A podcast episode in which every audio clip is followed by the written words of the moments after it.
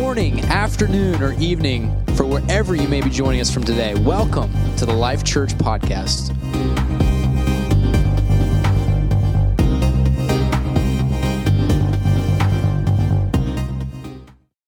For this opportunity today to greet everyone in this space. I'm so glad we're in person, or my message wasn't going to work if you weren't here.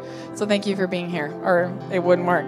So I don't know if you guys know this about me, but back in the day, I used to be pretty known for my knock-knock jokes. I mean, I don't want to brag or anything, but I you just ask my family. I would tell the joke and proceed to laugh hysterically.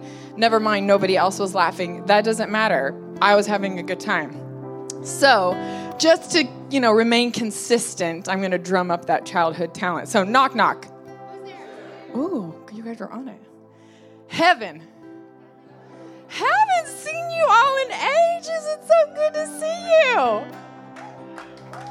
Woo. Knock, knock. Noah. I know a gal who's got some hand sanitizer for you. I'm going to hand it out. Wait, let me sanitize my sanitizer. Woo! Woo! I got some hand. You got to, guys, you got to stay, you got to stay sanitized. All right, one more. Knock, knock. Hatch. God bless you guys, but there's a pandemic, so you can't be like sneezing everywhere, guys. Like, seriously. Keep your mask on. I know, it's so good, right? It's because like dad joke level, right? Okay. Knock, knock. One more. Knock, knock. The enemy. The enemy, the devil, don't answer. Okay, that wasn't funny, but, but it segues me into my point for today. So in the book of Revelation, chapter three and verse twenty, Jesus said, this is Jesus talking. He said, look, I stand at the door and knock, and if you hear my voice and open the door, I will come in and we will share a meal together as friends. Now, I spent some time thinking about that verse, and why did he say, look? Because he's talking about a sound, so why did he tell us to look and not listen? And for the point, for my point today, I believe it is because there is always someone knocking at your door. Someone is always vying for your attention, your family, your work, church, God, the enemy, your own emotions and thoughts. And you must look before you open, or you will open to an unwanted visitor. I wanted to give this example previously, and I was going to use Mark, so you know that was going to be lots of fun, but I don't have time for that today. So just for, for the sake of time, if an intruder came to your house and actually knocked on the door first, and you opened, if you don't close that door fast enough, what's he going to do? He's going to put his foot in the door, right? And then you can't close it because now he has a foothold in your door. So in a battle, a foothold is a secure position from which further progress may be made.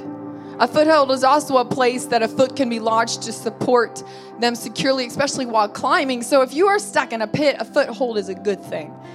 But if you are in battle and the enemy gets a foothold, it's not such a good thing. An example of a spiritual foothold would be anger, when you allow anger. In Ephesians chapter four, verses twenty-six and seven, it said, and don't sin by letting anger control you. Don't let the sun go down while you are still angry, for anger gives a foothold to the devil. In the New King James Version, I like the way it said it. It says, nor give place to the devil. Remember, a foothold is a place from where further advancement may be made. And that scripture said, don't give place to the devil. You give it to him. Another example is when you allow the enemy slash Hollywood to entertain you, you open yourself up to countless number of footholds. The origins of the word entertainment literally means detained for entry. I'm going to let that sink in for a moment. You sit down to be entertained. You are detained by it. And what you are observing is actually entering inside of you. Think about that. So what you are sitting down to be entertained by, what you are harmlessly observing, is actually entering and altering you. I don't have time for a plethora of examples, but think about that thing right now. Think about that thought. Think about that emotion that you know should not be in there in your life, that you probably don't even want in your life. All footholds begin with your thoughts and your emotions. I know that there are physical, behavioral footholds that, like substance abuse, for example, but if you look deep enough, I think you will always find some faulty way of thinking or feeling that is at the root of who of the problem that you have. And if you let it stay there long enough, that foothold becomes a stronghold. The word stronghold means a fortified place, a place of security or survival, a place dominated by a particular or marked by a particular characteristic. Friends, you do not want to let a foothold become a stronghold because it is so much harder. It takes more time and it takes more energy to gain back that ground than it does to just stomp on his foot when he puts it in the door. When you open it and he's there, if you would just stomp on it, better yet, don't even answer it. But if you happen to open yourself to the temptation ever so slightly, then stomp on it now. Nip it in the bud right at the beginning. If a foothold is established early enough and remains long enough, it becomes that stronghold. And you begin to believe it's just who you are. Your anger, your insecurity, your anxiety, your habits and hang-ups and addictions. But I am here to tell you that is just not true. You can overcome. You can heal.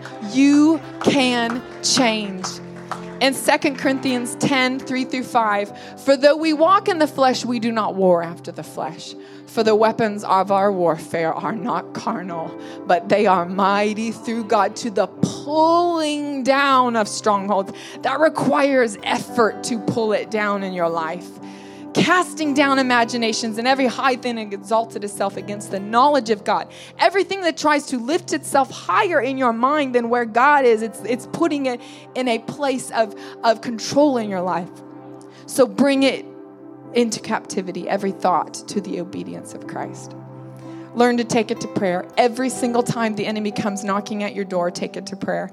Learn to develop a consistent life of prayer and fasting. It is the only way that we overcome is through consistent battle. So go ahead and answer. Because we read, just as all the wrong things are knocking at your door, we read in Revelation that Jesus is knocking at your door. And if you would answer, he would come in. He would sit with you. He would have a meal with you. He would give you sustenance and rest. And doesn't that sound refreshing? God bless you.